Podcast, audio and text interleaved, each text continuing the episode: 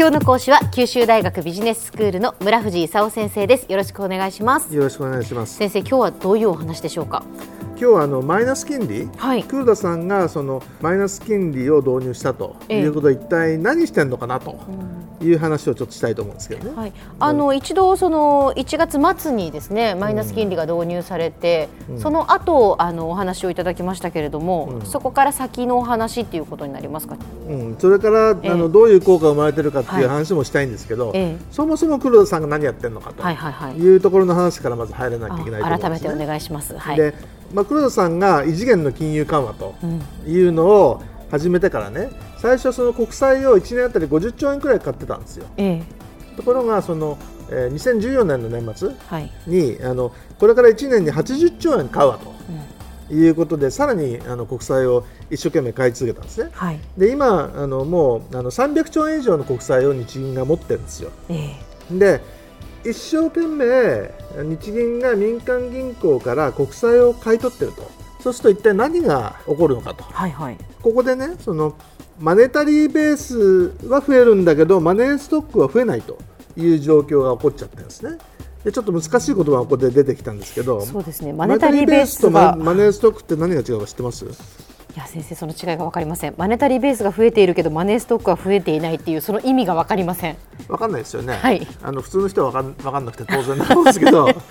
あのマネタリーベースっていうのは、ええ、日銀が民間銀行に供給するお金のことなんですよ。ほうほうほうほう。日銀が民間銀行から国債を買うとね、ええ、銀行が日銀に持ってる当座預金口座にお金を振り込むわけですよ。はいはい、日銀は銀行にお金をあげたという話なんですね。はいはい、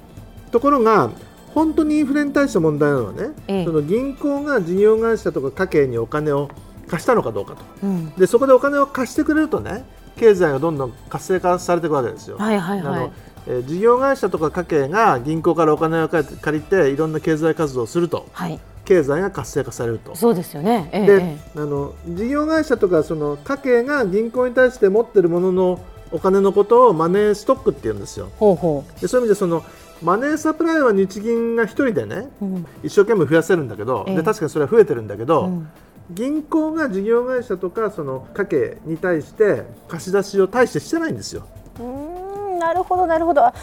先生今マネーサプライとおっしゃいましたけどマネタリーベースが増えてるってことですよね。2つ言葉があってね、マネタリーベースとそれからマネーストックって言葉があるんですね、ええ、でマネーストックって昔ちょっと前までマネーサプライって呼ばれてたんですけど、最近マネーストックって言ってるんですね、なるほどなるほど。マネタリーベースは増えてるんですけど、うん、マネーストックが増えてないと、うん、でマネーストックっていうのはその民間企業だとかそれからその家計が銀行に対して持ってるお金、うんで大体、まあ、あの M2 っていう定義で見ると今年の1月で900兆円くらいなんですけど、うん、マネタリーベースの300兆円くらいの話なんですね、うん、で300兆円くらいのお金をあの日銀が銀行に供給して金融部門全体がねあの事業会社とか家計に900兆円くらい供給してると。うん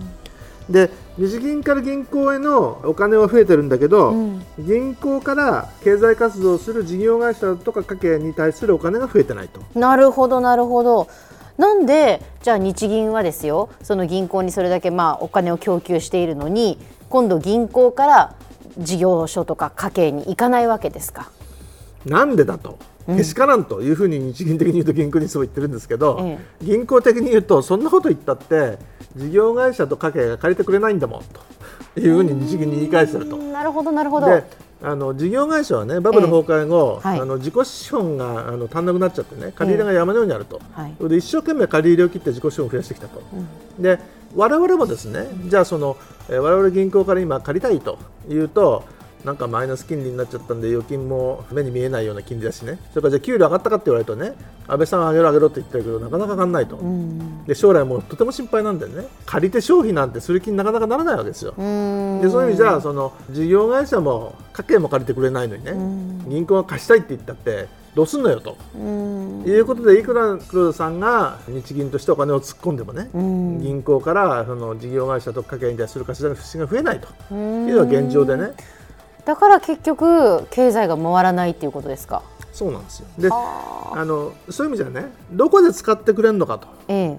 えばもうあの事業会社的には日本国内はもうだめなんでね、はい、あのアジアが成長してるんだからアジア行って活動してくれと。アジアでお金使ってくれるんだったら貸してやると、うん、それでメガバンクなんかもう国内からねあの海外貸し出しに切り替えていってるところなんですね、ええ、でも海外でもいろんなことどんどんやれと。いうことで何もしてないわけじゃないんですよ、うん、だけどなかなか動けないと。いうのがその現状ですから、あのクルドさんの言うようにそのどんどん借りて活動しろって言ったってねそんな気にならないわけですよ、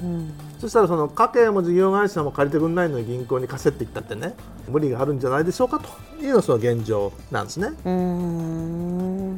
で、えっと、何が起こってるのかと、いうことなんですけど当座預金の金利がマイナスになっちゃったと。じゃあ国債はどうなんだと。で国債もねマイナスになっちゃったんですよ。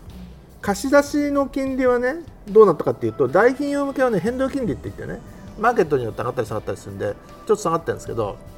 中小企業向けは単プラって言ってね短期プライムレート。これはね実はあの変わってないんですね。銀行的に言うとね預金の金利をもう引き下げられないのにね貸し出しのレートを下げたら鞘がなくなっちゃってねさらに死ぬとリスク管理支援とかそういうことやってませんから。大体その預金と貸し出しの差で儲けてるというくらいが地方銀行のねほとんどがやってることなんでね、うん、金融経営成り立たないということでなかなか下げられないと。いうのがその銀行、えー、経営の状況ですね。はい、であの日銀的に言うとね今はいいんですけど国債山のように抱えちゃって将来どうするつもりなのと。300兆資を持っててそれを売り出して誰も買わなかったらどうなるかっていうと金利がどんどん上がるんですよ。そうすると持ってる国債の価値がどんどん減るんでね巨額損失をね計上しなきゃいけなくなると。一体日銀どうするつもりなのという状況現状ですね。では先生今日のまとめをお願いします。あの日銀が1月にねあのマイナス金利を導入したんですけど、まあ、企業とか家計の経済活動は日銀が思ったようには活発化してないというのが現状でね。でそもそも論としてその企業やあの家計が借りてくれるようにするためにはどうしたらいいかと例えばその企業はアジアにどんどん進出して活動を拡大するとかねそっちの方に行ってくれない限りね日銀が単にあの国債を買って経済が活性化するという話じゃもともとないわけなんですよ。でそういう意味じゃ日銀のマイナス金利だけでね問題を解決しようという発想がそもそもおかしいということですね。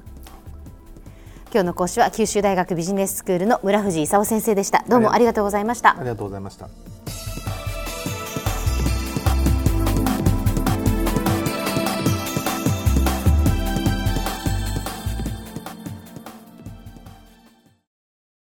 ゾクゾクグイグイメラメラつながる。ゾワゾワ。ハラハラ。メキメキ。つながる。ズキズキ。モワモワ。ホカホカつながる。キリキリ。ザワザワ。キュンキュン。ガンガン。ワクワク。ウズウズドキドキ。ルンルン。バクバク。九州人のいろんな気持ちつなげます。九州から輝こう。キラキラつながる。 QTnet